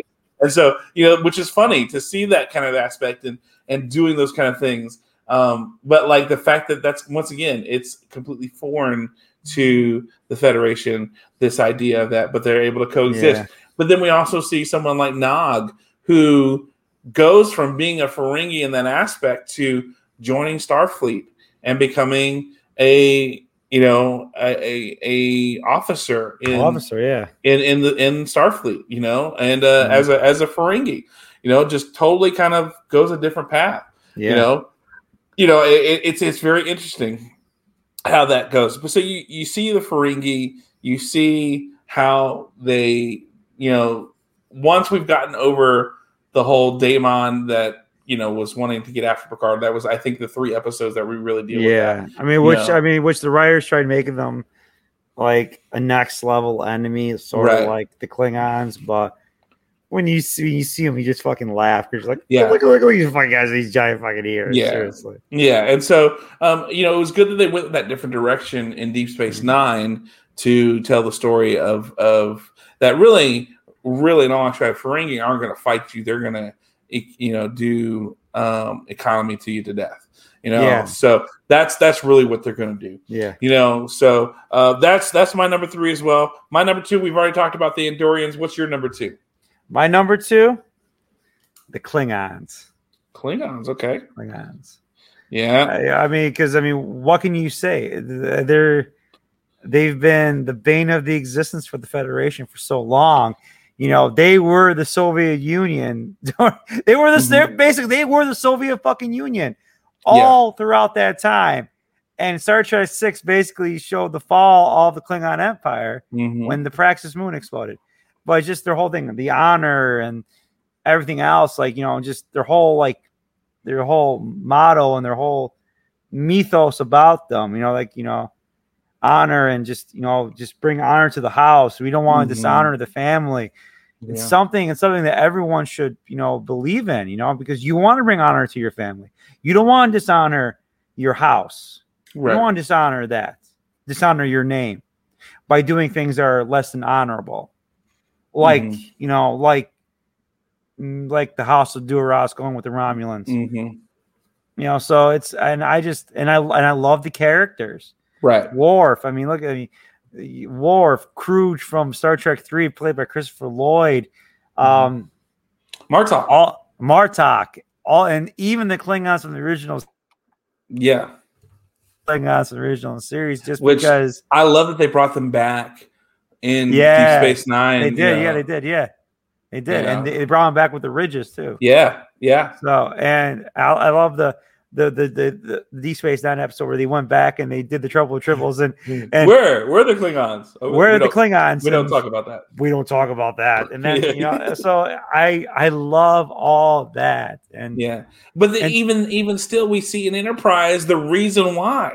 You know, the retrobite, the cleverness to go, hey, we're gonna build on it. Now I'm gonna be honest, Klingons are my number one because you have to have for the Federation to work, you have to have that good. Antagonists, and the Klingons were it. You know, from whatever iteration, even when we get into TNG and Deep Space Nine, you know, the Klingons are partners, but they're still that kind of uneasy partner. Yeah, you know, it's, you know, the Federation is learning how to deal with them, but they're still that kind of they won't. They, we even see that in seasons 2 and 3 of Deep Space Nine, where we're going to go after Cardassia for honor, and they're like, no, we're not going to do it. Well, we're breaking this accord. And so now the Klingons are now back in strife with the Federation, you know. The what was it? The 4-Day War. The Kingdom Records, the 48. He breaks the Kingdom Records and all that. So, there's, to me, the Klingons are number one because they're great antagonists.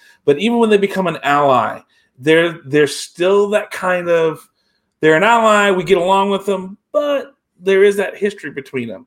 But we also see in Next Generation, Deep Space Nine, the rich culture they have, the opera. Yeah, that's what I mean. Yeah, the art that they produce, the things that they do. I mean, all this kind of thing. That the way the batleth is treated in the house, and that the batleth is not just a weapon; it's a piece of art and work, and it's an actual martial art to be able to do that. So. Just the different things we see, their religion and culture, that they killed their gods, and there is no god in Klingon, but there is Kalos, and how that plays into everything, So there's a whole bunch of just really unique things that even when they become allies, that makes them so different and makes them. Still, even though they're allies, they're still kind of antagonists in a way that you just really want to delve into their lore and who they are. That they're just so memorable. I think they're the most versatile, I think, as far as how they've been used. Yeah. In culture, in the Star Trek culture, which as between antagonists and allies and the in-betweens and the back and forth and the things like that. They were used so well and written so well. That, you can't, I mean, honestly, you think Federation and Klingon, when I think Star Trek, those are the top two that pop into my head. And the way I looked at it is, okay, we're not talking about humans and Federation. What do I think of when I think alien, when I think races I think Federation and Klingon, those are the first two things I think about when I was making this list of going, okay, who did what? Now I will say an honorable mention. Right below the Tholians is the Breen, because once again, the same thing. That's an honorable mention of one that I really like because again, the mystery aspect. There's some saying that they live in cold. Some say that the Breen aren't necessarily Breen in the sense of we don't know what they look like. So could they be multiple species under those things because they're all the same and their voices are in a scrambler per se, and so.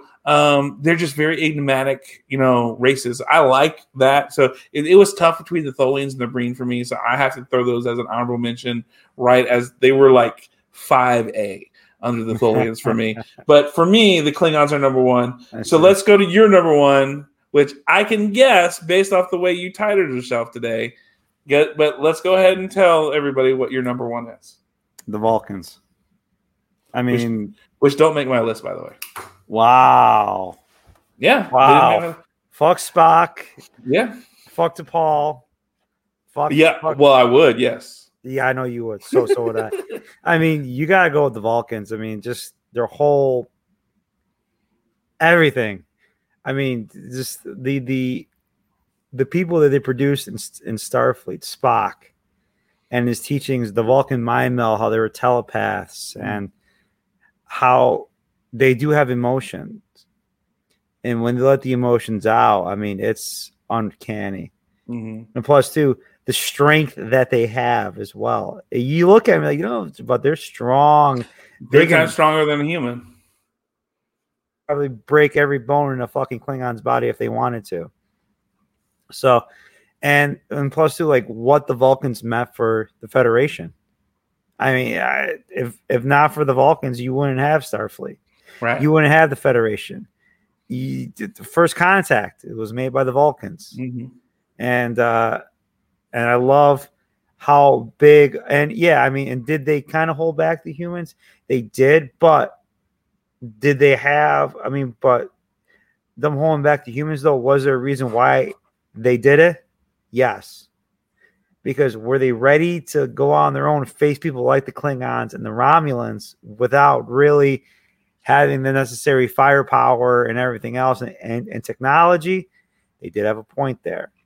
So I get it. But then eventually, though, who was the Vulcan ambassador in Enterprise? What was his name? Was it Saral? I thought it was Soval, but Soval. To me, I love Sobel's character because how him and Archer would go at it. And then towards the end, you know, you just fell in love with Sobel because Sobel and Archer just became really fucking close. And same thing with T'Pol and Archer too, how close they became. And Sobel. You just love how close they became and everything else, and Spock and Kirk, and even Tuvok and Janeway in Voyager. Mm-hmm. So I mean that's great. And then in Discovery, you have the reintroduction of Spock in Discovery and Burnham and you know and Sarek. I mean, my God, yeah. I mean Sarek.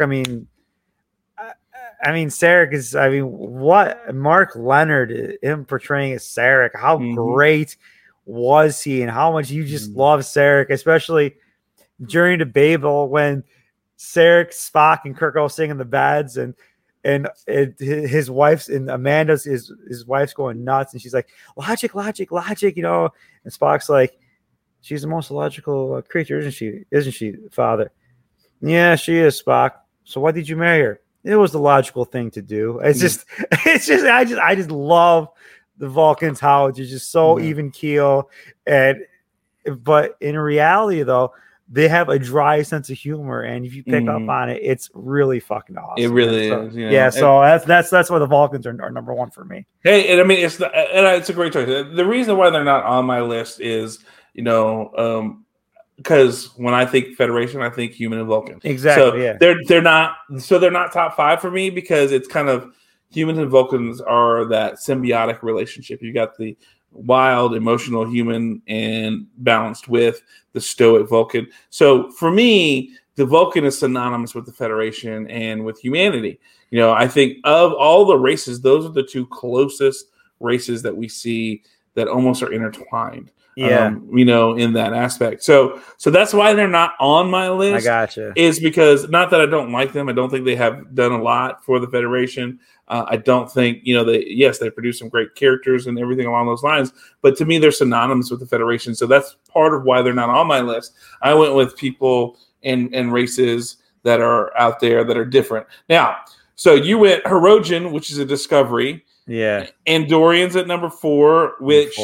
really is an enterprise you know, race. Yeah. Ferengi, would you say that's Next Generation, or would you call that Deep Space Nine? We could call that all like we could say that's like 90s Trek. Right. 90, okay. All, yeah.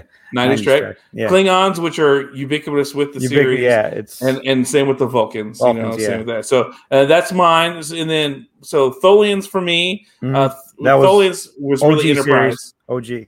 Well, OG and Enterprise. OG and Enterprise, yeah. Because they had that in that dark universe where the Tholians are there. Mm-hmm.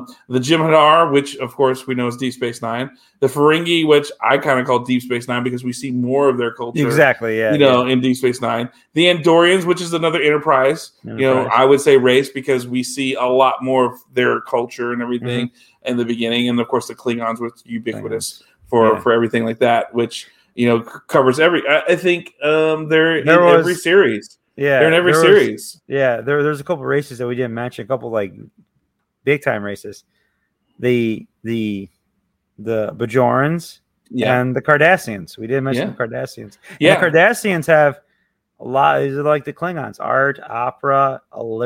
The Cardassians are fucking deep people. Yeah, they are, and so are the Bajorans. You know, very spiritual, deep, very deep, very spiritual. As we know, we're doing things well before Cardassians are humans. Yeah, with space travel and things along those. There, I think those are great honorable mentions as well. Those are great honorable mentions. You know, but to me, they're confined to Deep Space Nine. Yeah, you know, Deep Space Nine property. Yeah. You know, and whereas I mean, you did have Cardassians in Next Generation though. Some, but they're not flushed out like they are in Deep Space Nine. Deep Space Nine. We have the one episode where we kind of get him fleshed out with Picard, where he's, you know, there are four lights. There are four lights. Yeah, which we see a little bit of that, which with David Wagner in that one, who eventually plays Chancellor Gorkon in the movie.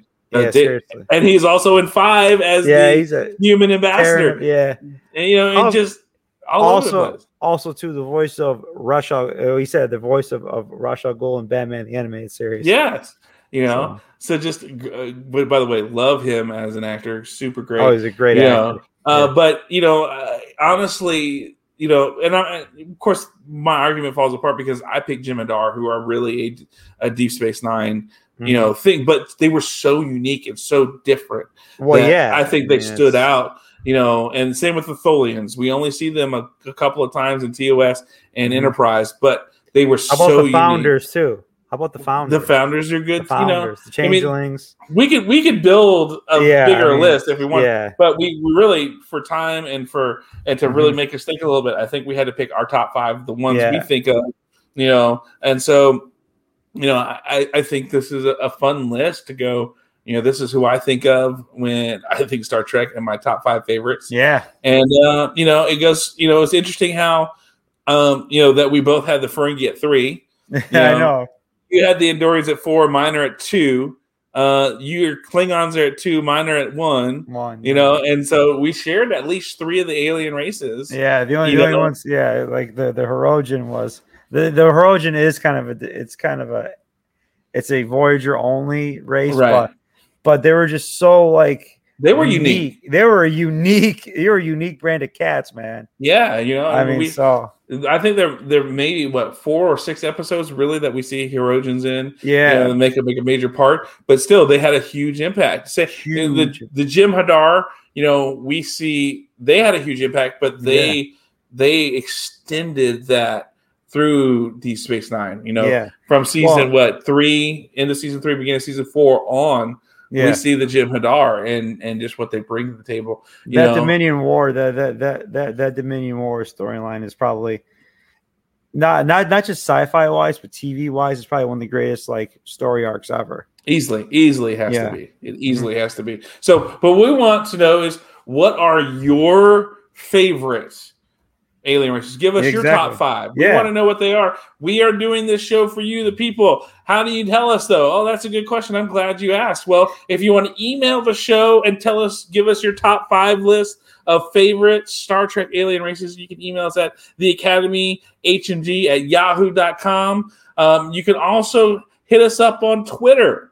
You can go to Twitter and you can hit us up and type in @theacademyhmg to hit us up there, and we will love to see your top 5 there. You can DM us or tweet at us for that. You can go to Facebook and just type in the @ symbol because we're just super helpful like that. Type in @academyhmg, takes you to our page. Post right there. Tell us who you think your top 5 are, or you can just go to Discord and go to the Academy Leaf right there. Oh my God! Do you know we totally left off? Who we Borg. The Borg. Oh, of course. Yeah, the Borg. The Borg. I mean, it's like the biggest villains, but you know what? But you can say the Borg are just recycled, you know, aliens of different races, though. Yeah, and that's true. I mean, that's why I didn't pick them. Is because it's like, okay, well, you're just getting lots of different, you know, aliens put in with parts put on them, and so, they created V'ger. So there you go. So you think. So those are ways that you can contact the show. Tell us your top 5 things, any stories. Tell us if you would bid on any of those things that we talked about that are going to be in the auction. The props are out there. If you would spend $500 like somebody on the show is for a Playmobil set. Fuck yeah.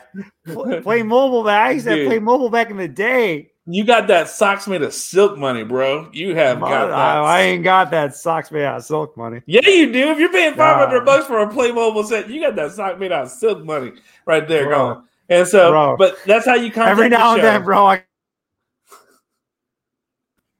Man, you crack me up. But that's how you can contact the show. Tell us what you want. Tell us thoughts. Tell us if there's a topic you want us to discuss. You know, I mean, we don't mind coming up with the topics. We have fun talking about these things. Yeah. But we want your perspective on them. We are here for you. We are fans. This is by the fans for the fans. Talking Star Trek. Like you said, we're working on maybe getting some stuff done. We talked maybe about getting some of the people from the Star Trek Continues show onto our podcast, talk about it and spread more love about it. It's a nonprofit, so if you want to go support them, go do so. That's how they're able to kind of keep that on the internet and keep it alive and going. So make sure you go check that out. Go watch it. Tell us what you think. See what what you like about it. Yeah, no, really. I mean, it's great. I mean, it's just. I mean, I watched it, John. I literally. I was sad. I was sad that it ended because it was just so good. And Jesus, man, I'm telling you. And basically, I got the hots for the fucking counselor. You see with the counselors. There's some hot chicks on there. And it's a continuation of the 5-year missions. The idea of a fifth year mission would have gone on if that last year. So make sure you are checking that out as well so that you could do that. If you want to send your stuff to me directly, you can do that. You can hit me up on Instagram, and you can hit me up on Twitter as JReezyMen. If you want to send your stuff to me that way. If you want to hit me up on Facebook, you can do that as well, and tell me your top 5 list or any topics. If you want to just send it to us directly or send it to me directly that way, we can do that for you. If you want to talk to me about mental health, if you need help with mental health aspects, or maybe you're dealing with other things and how I can help you, you can email me with my work address. Email address, it is john@freedomhousepc.org. Let's get your mental health in order. It's okay to get help for your mental health. You need to make sure to do that because mental health is important. And I'm here for you. Want to see you. Want to have you keep listening. I want to have you tell us what you think. So don't forget to take care of your mental health. And if you need help with that, I'll be glad to do that and help you figure out what it is, the steps we need to take to get you on that right path. So that's how you can get a hold of me and all this kind of stuff if you want to. Triple D, you are the purveyor of the donut, the purveyor of the Greek olive orchard, and you're the purveyor of many, many things. So how do the people get a hold of you and your fine, fine products? Well, if you want to get a hold of me, you can find me basically – you can find me on Facebook at Dimitri Zerdos on Facebook, Instagram. Just look up Dimitri Zerdos on Instagram. I don't remember my fucking handle on Instagram. I only got maybe like 20 posts on there because I don't post on Instagram. You know what I do on Instagram? I collect followers. That's what I do on Instagram. Find me on Twitter, GreekDZ25, but I'm not on there because it's too fucking toxic. I'm only on the Academy Twitter page because it's not toxic. So, +2, if you want to look at the best donuts, Dippin' Donuts CNY on all social media platforms. The platforms is run by the great Ben Hameen, who we all love here at Hameen Media, the founder, the creator, a really good friend of mine. He's probably gonna slap the living shit out of me next time he sees me. Also, to ZerdosOliveOil.com for all the finest olive oil out of Greece. And also, to professional wrestling is back in New York, and Dippin' Donuts is going to sponsor Immortal Championship Wrestling. Oh! Yeah, Immortal is the home of the Immortal Champion, who is Greek God Papadon. Yes, hey! He bookie monstered his way to the top to become the champion. Shocker. No, actually, no. He earned it, man, because he is the best unsigned talent in America, probably in the fucking world. Yeah, if you haven't seen his match that they did with the NWA and like I think in Hollywood or something like that, he had a match with some jobber, I don't know, but man, that match was so good. It was so good, and the fact that the NWA did not pick him up is stupid. I mean. Yeah. I mean, he knows how to work a match. He knows how to get heat in a proper way. Oh, God, get heat? Jesus. I mean, he's a heat magnet. And, he is. You know, I mean, because he does stuff like the NFO podcast, that'll bring you heat no matter what. Yeah, exactly. And so, but, you know, the fact that this guy is not signed somewhere is literally a crime. It is, you know, if you can get him into your promotion, do so. He will make your promotion that much better. Yeah, because he knows the business. He knows how to work. He knows how to do the right things, and he does it the right way. So if you're out there and you're a wrestling fan, check out his stuff. If you know who that GGP is, get him into your Fed. Talk to your local independent bookers. Yeah, bring him in, and he's going to do a great job for you. So make sure you're doing that as well. And then maybe he'll bring along some conspiracy horsemen.